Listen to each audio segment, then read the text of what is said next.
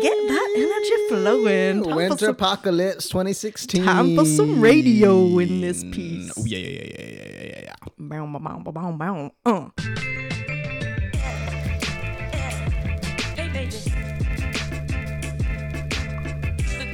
Welcome to Sibling Revelry. My name is Andrew Merriweather, And I'm Caitlin Perlman. and we are siblings. We're roommates. and also best friends. and also recently discovered co-appreciators of the X Files. Oh my, more than appreciators. uh, Obsessive. Obsessive Here's lovers. the thing, though. I mean, it's new for you. I've been a lover of the X Files for for a number of years now. I've watched it from start to finish, thanks to shout out to my college roommate, uh, who was who got me hooked. Who's also named Caitlin. Who's also named As Caitlin, it turns out. and who is like sort of an alternative version of Gillian Anderson in and of herself. Uh, so, so she also doesn't age and continues to be foxy. oh yeah, for sure. And I don't. I think the alien baby situation different. It's the way in which they're different. But other than so that, So Caitlin Odette's the one who had the alien baby. yeah, Right. that's what I meant. Yeah, I'm, I'm I'm really about that show. It's so good. It is so fantastic. Yeah. I know I'm really, really super late on the game, like a solid 20 years maybe Yeah. late onto the game. Yeah, yeah, 23 to be exact. 23 exactly. Um, however, I do. I mean, I'm glad I got you on this X Files grind because we got to get ready for the for the new miniseries that's coming out. What? We Which have, is how I- lot of episodes to Yeah, watch. which is how I ended up starting to watch it and then getting you hooked on it because I was like getting ready. I was like, I need a refresher Yeah, course. frankly, we're probably going to go watch one after we finish recording this. yes, let's let's be honest. Oh, so this is a podcast. it is. Uh, where we talk about various topics. Uh, this week, Caitlin is bringing in the topic. I am. I have no idea what the topic is going to be, um, but I'm going to be responding to it nonetheless off the cuff. Uh, Caitlin's maybe done a little bit of thinking about it, but not Mm-hmm. too much. Uh, so, Caitlin, are we ready or do we need to do something first? We need to do our demographics as always. Uh, it's a it's an important aspect of our podcast, as you know. Essential. Um, so every week we uh, speak for a specific group that we are a part of, but we speak for the entire group, uh, not just ourselves.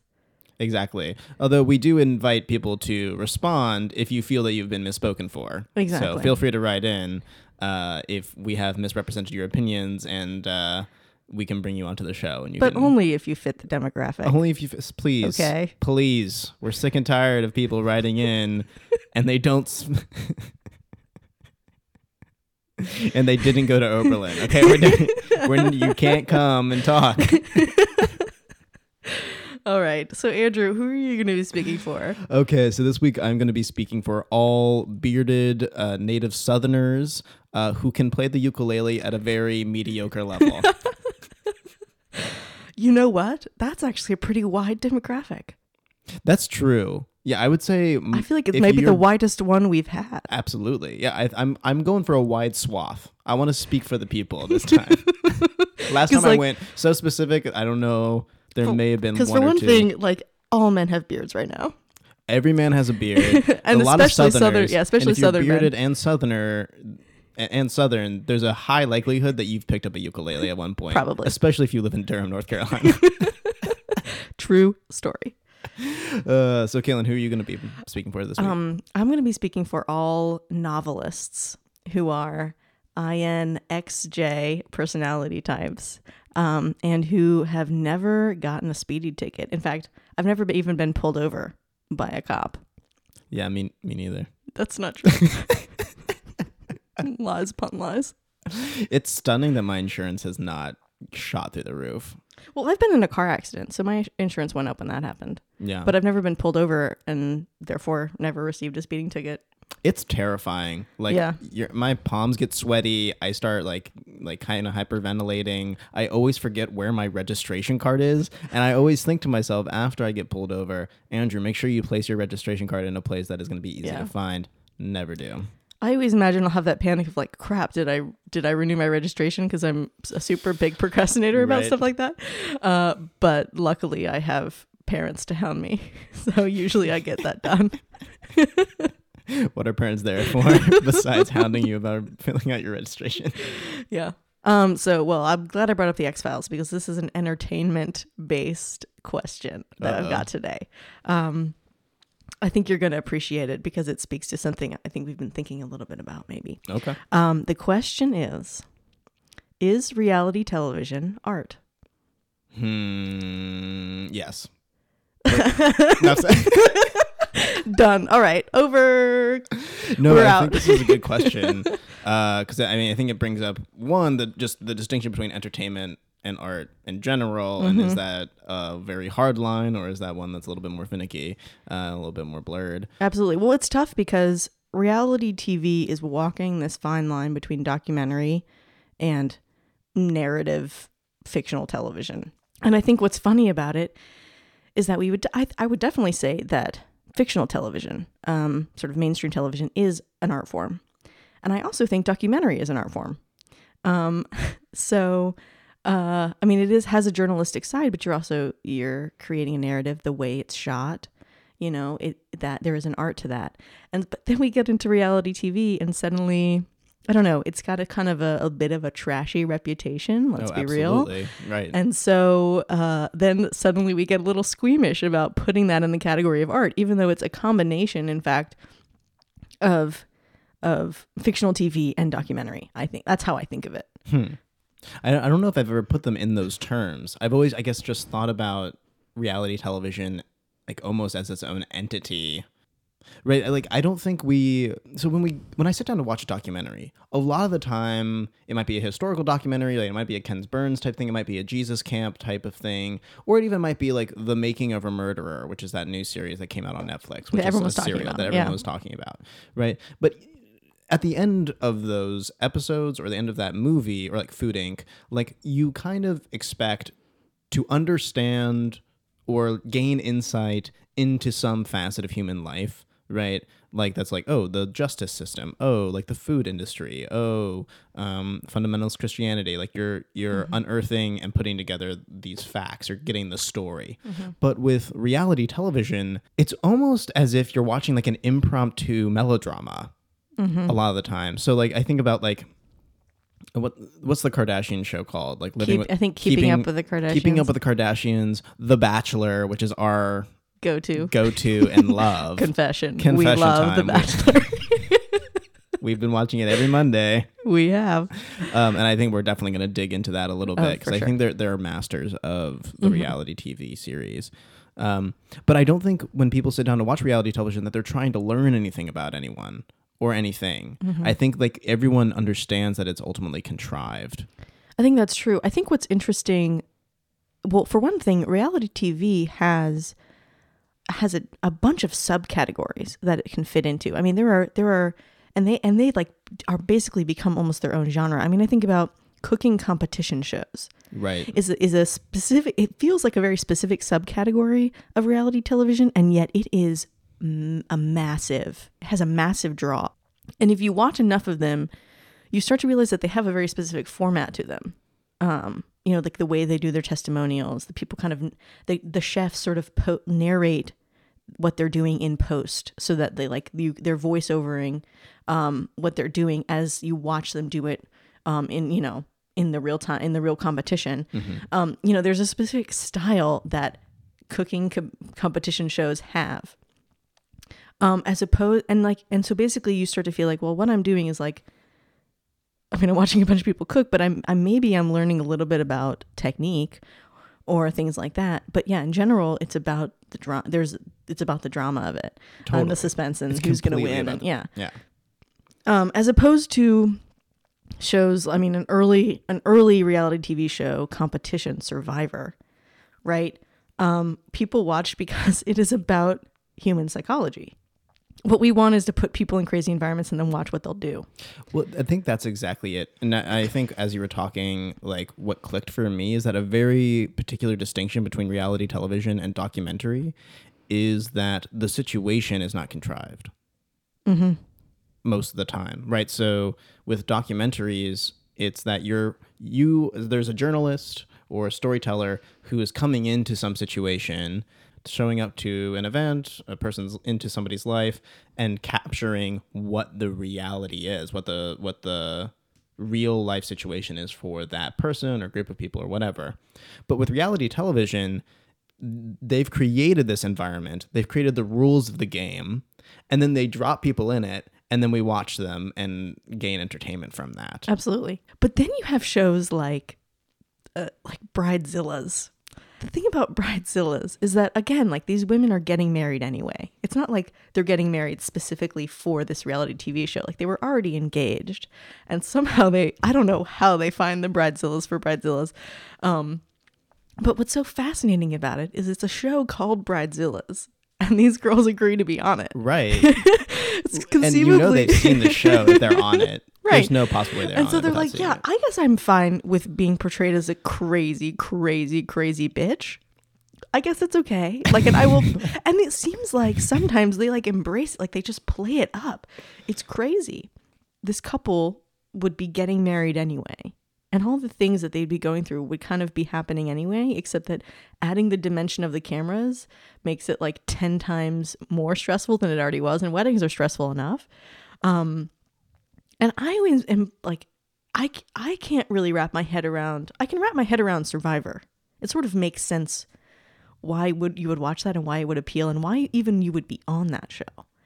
Um, but being on a show like Bridezilla's and you have cameras on you all the time, it's hard for me to understand like like why somebody would want to watch that show and why somebody would would want to be on that show other than just like getting famous, like being like getting your 15 minutes or whatever. I think part of it is that it's really easy. And you you can kind of turn your brain off Yeah. while you're watching it. Um, partly because I think the formula is so well constructed.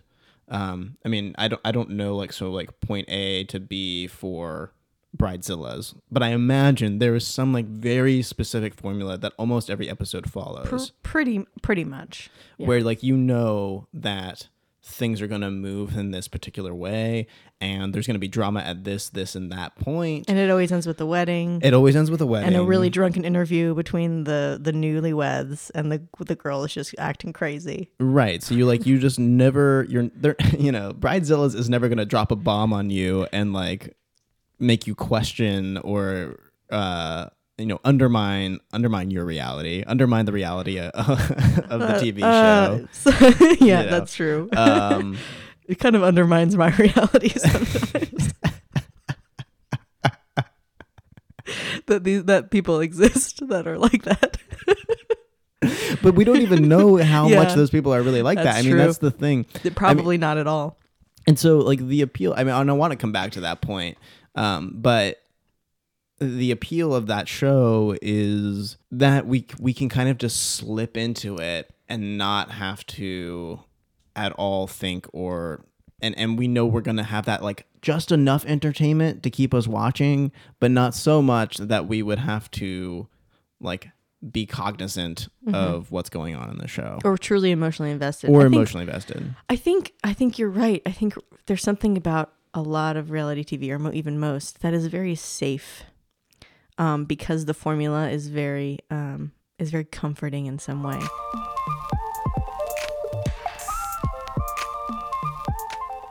Okay, I think it's time to take a little break from the conversation, and I think we should hand it over to our good friend Fred Good.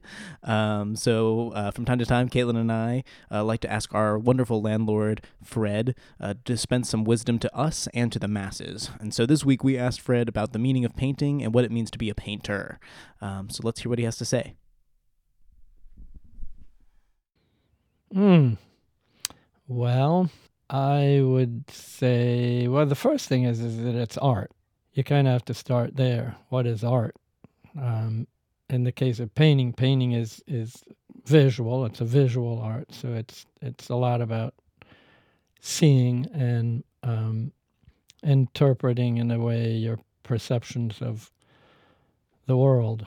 Um, and as in any craft or art form, um, there are certain principles, and so uh, step one is trying to learn and understand those principles, and then once you've sort of internalized those, you can um, begin to um, have a kind of personal expression. And I would say this is the same. It's the same for music or any art form, the the process is somewhat the same. I mean, the, and and music, you you've got a vocabulary in, in painting and um, drawing and painting. You have a vocabulary, and you want to once you learn that, then you begin to um, to personalize it, and um, ideally, um, you um, reach a point where it's not just about you. It it reaches out and reaches others um, in um, ways that are revelatory, if that's a word.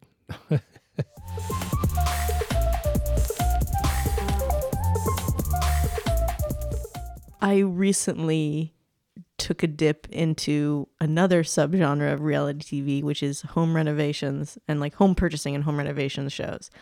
Um, starting with the show uh, Fixer Upper, which is a couple in Texas who sell and renovate homes, um, and then moving into the more, I think, more well-known Property Brothers. God, uh, Property Brothers has been everywhere in my life recently with people that I'm talking about, uh, talking to. It's just interesting because, and it's so. So I started watching, and honestly, I actually liked Fixer Upper better because they were better at the at the formula. Um, it felt less contrived. The the funny, the ironic thing for me is it feeling scripted completely takes. I mean, it takes you out of it. It ma- it reminds you that it's you're- not yeah. real, um, in a way that like a scripted fictional show that is scripted and it's designed to be scripted is with, but it's with actors, professional actors. Right, who know how And to so- deliver a script. Right.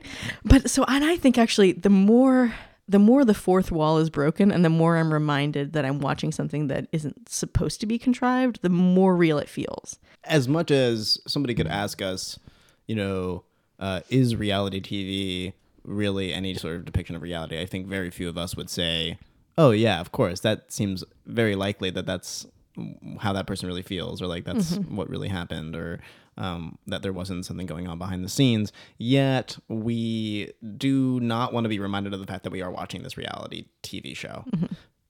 A- And uh, is that because by being reminded of that, we feel guilty for watching this piece of trash? is that I don't know. it's a great question. I think I don't know if it's a guilt thing. I know when I'm watching reality television that I'm not watching something that I could I could actually perceive as truly accurate. It's I don't think it is about the guilt. I think it's about I think it's about it's it's just entertainment value. I think um, for me, the minute I just start I start to kind of roll my eyes and say like uh, now they're gonna do the thing where they have a conversation where like oh the couple walks in and they notice something weird about the drywall or like oh they have a question about the crown molding because jonathan had to change the crown molding at the last minute you know and like now they're gonna have a stage conversation about it and like i just it just makes me want to press pause and not go back well? So then to get back to, I mean, to get to the second half of your question: Is reality TV art? mm-hmm. Well, I guess my question would be to you: like, what makes you think it's not? Reality TV shows share so many elements with regular TV, right? Mm-hmm. Um, as far as I mean, you know, there's plenty of famous TV shows that have formulaic oh yeah plots, right? But we still think that they're great and they're brilliant. Um, and so it seems as if they share enough of those qualities that we would just say, well, yeah, it's. I mean, in the same way that TV is art. Well, I think, yeah, I mean, I think you make a good point, and you immediately answering yes um, at the beginning of the show was funny to me because it's like, well, yeah, I guess it is. But you know, on the one hand, I mean, I would say, yeah, you could you could put all television under the umbrella of art. But let's think about a show that is very formulaic. Um, I mean, any police procedural, uh, mainstream police procedural, and there are a billion. I mean, or like you know, uh, forensic shows. I mean, you've got CSI, you've got Criminal Minds, you've got there. There were so many. I mean, all the different CSIs, all the different NCISs, right? There's a formula to them, and there is a comfort in that, as opposed to a show like The Wire, which is part police procedural in a lot of ways, but is you n- never know what's going to happen next. You are totally hooked while simultaneously being terrified and repulsed. Um, and disturbed and you're invested. Um, and there's nothing really safe about watching The Wire. And I think it's really hard to be a reality TV show that is on a level um, that is really creating something you might consider higher brow or um, really stretching or pushing people. Right. When I think that, I mean, I think you're striking on something that's really true with art that I think we identify as profound. Um, is art that is risky, that takes a risk, that makes the audience take a risk or take the viewer to a place that is uncomfortable, somewhere that is uncharted. Right. That's what we really want from art.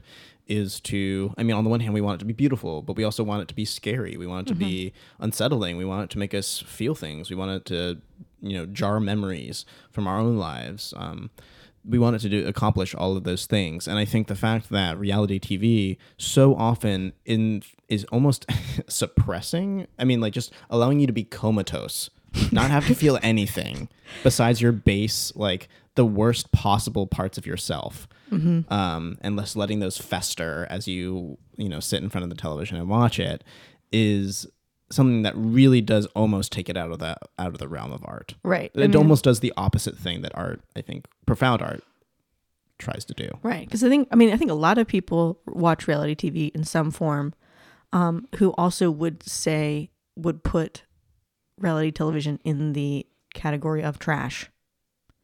Like they still watch it. They have certain things that they will watch. But the but the overall television medium of reality TV is sort of a trashy medium.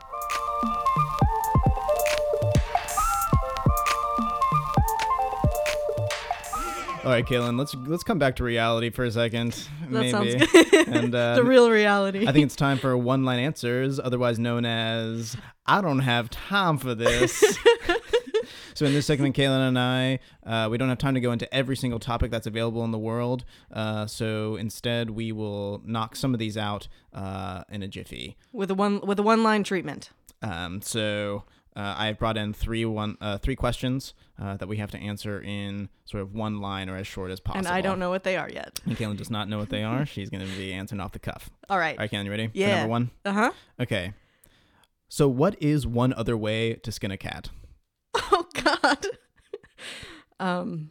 You, there's that phrase that says there's more than one way, to skin, a cat, and I want to know one other way in which you could skin a cat. Well, if it was the movie Hocus Pocus with magic, it's a very PG answer. well, the idea of skinning people. a cat is fairly repulsive to me. So I've always hated that phrase. well, you, so my answer to this was the fact that you can think of another way to skin a cat is disturbing. See, so I've just proven that I'm not a sociopath. Yes. you passed the sociopath. This was just a, a test to see if you were a screwed up human being. Well, I'm glad I passed. Uh, all right, number two. Yeah. When does a piece of wood become a toothpick? This is very similar to that other question that you asked. I'm gonna bring one in every time. I, I get to bring in questions.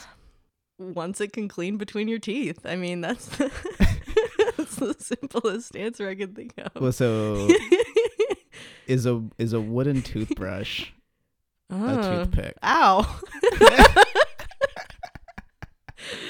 um can can brushes be made with wooden bristles? Well, could it be just a wooden handle with brushes? No.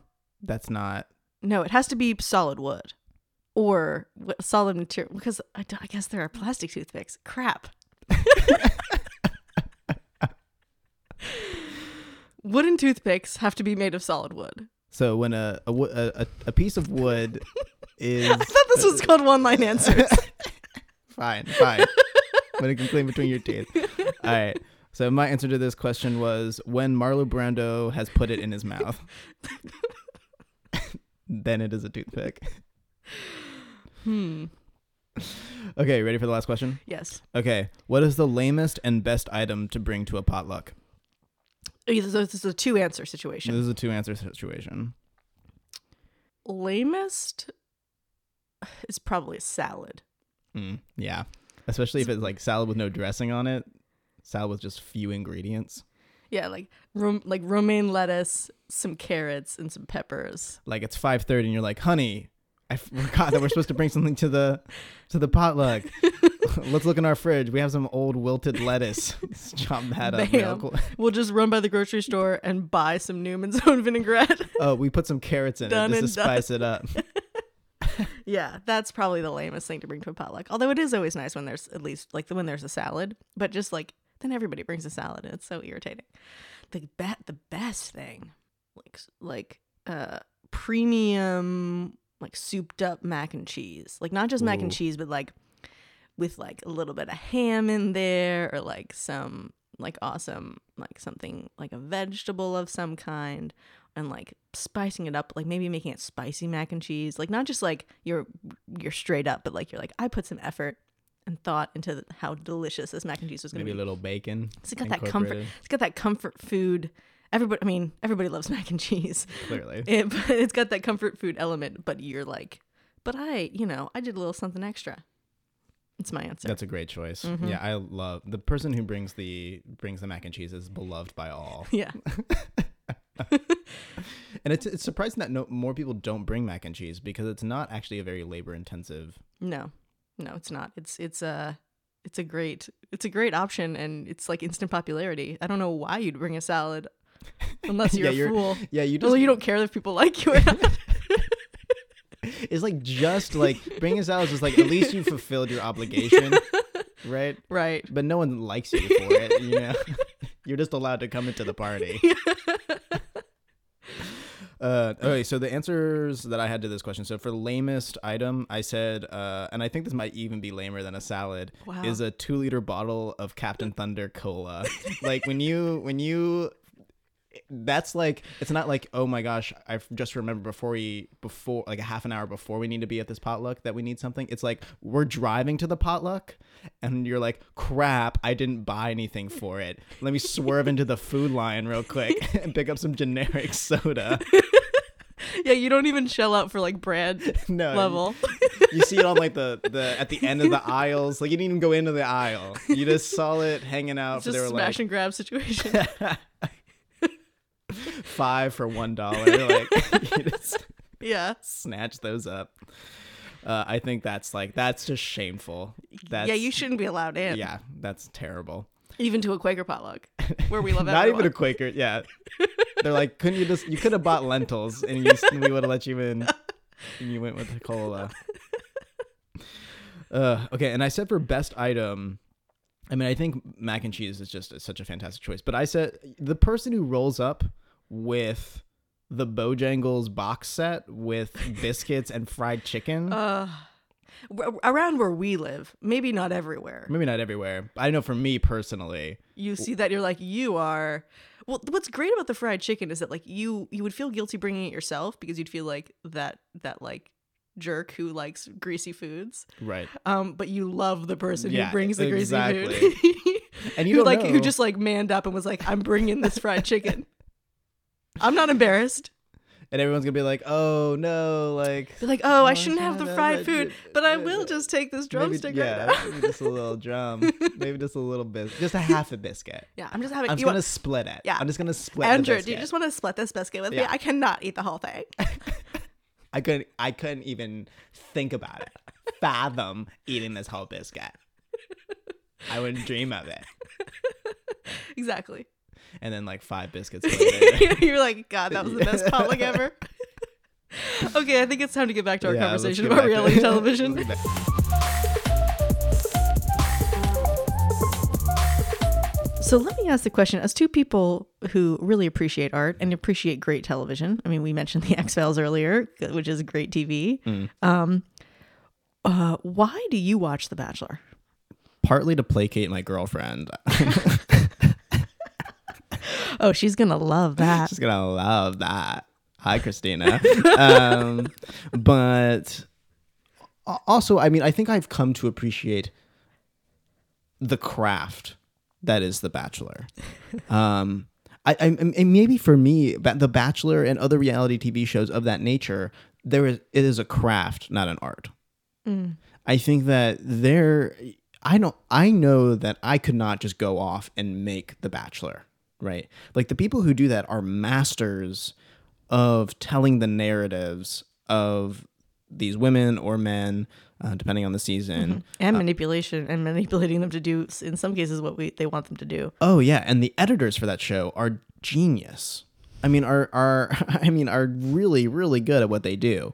Um, and so I think I I I enjoy and appreciate on a meta level like how it is constructed, um, and also how it makes me think different things while I'm watching it of these different women. Like Yeah. there are the women who I really like, the women who I think are a bunch of bitches, the ones who I think are really sweet but don't have a chance, right? Uh, you know, like Yeah. they, and that's you know, Chris Harrison has just gotten into my mind and has told my brain what to think about these women, and I think Yeah. that there there is something that's really interesting about that.